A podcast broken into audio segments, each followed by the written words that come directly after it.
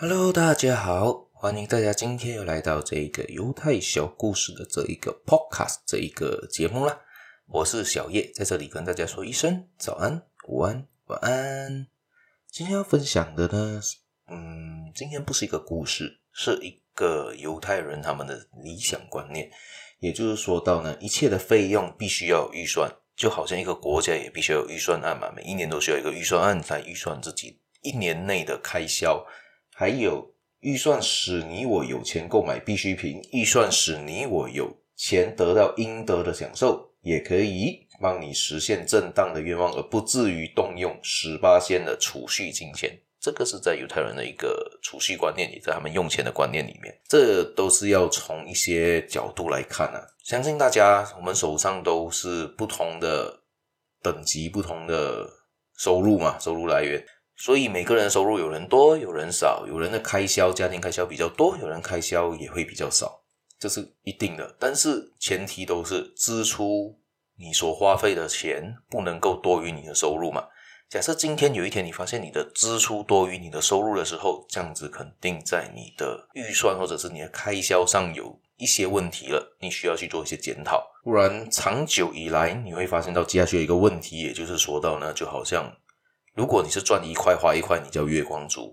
如果你是赚一块花两块，这样子你是永远在欠债，每一天都欠多一点，每一天都欠多一点，这样子你倒不如你就是要确定自己是每花一块钱，你要赚进的钱肯定要比一块钱多，这样子才可以确保自己是不至于到入不敷出的情况，而是进得多出得少，这样子你的钱才会越来越多嘛。呃，不知道大家有没有遇过一个问题，就是说到常常的支出很容易就高过于收入，为什么呢？大家有想过这个问题吗？症结点呢，也就是我们的欲望，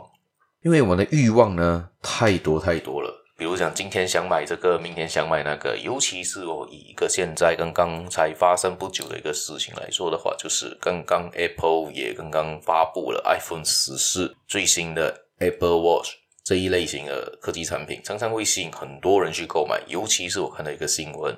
提到，就是中国那一边刚刚才上市的这个 iPhone 十四呢，造成整个 Apple 的官网甚至瘫痪，抢都抢不到，你有钱都不一定买得到，这个是蛮夸张的情况。有时候有些人会认为，有些比较有钱的人呢，可以用更多的金钱来满足每一个愿望，满满足每一个欲望，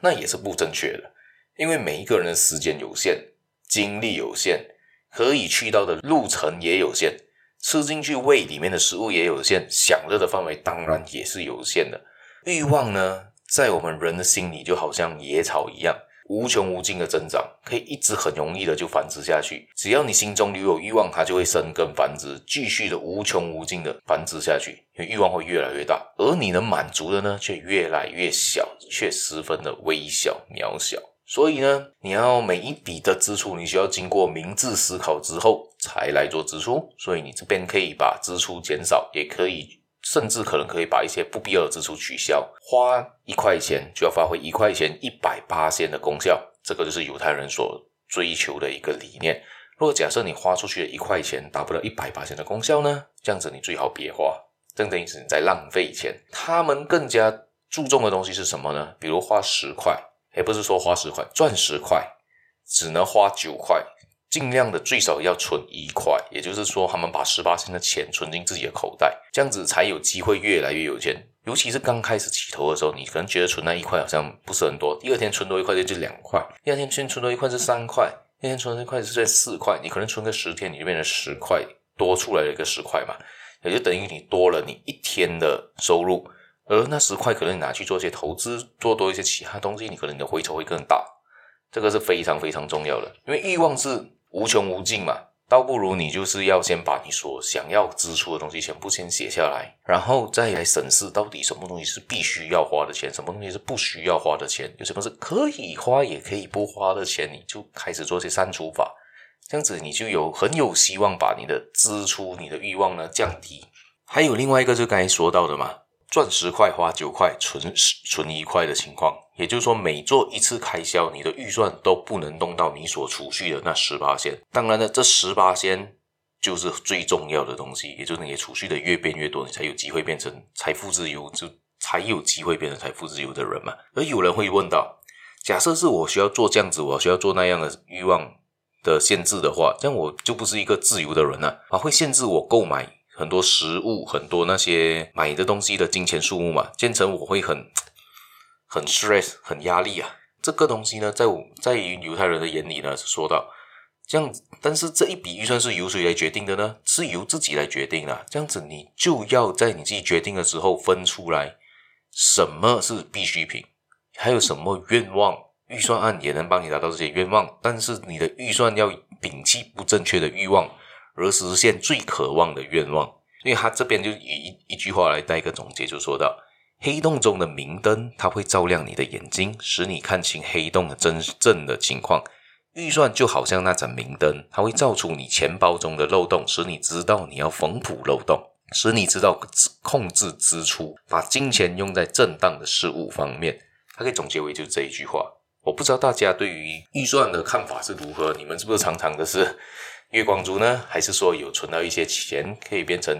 往这个财富自由的方向迈进呢？还是说你是欠债累累的呢？我希望大家可以就是像一般上说的开源节流嘛，你不能做到开源，至少做到节流，也就尽量把自己的钱控制在你的开销尽量降低的情况上，这样你在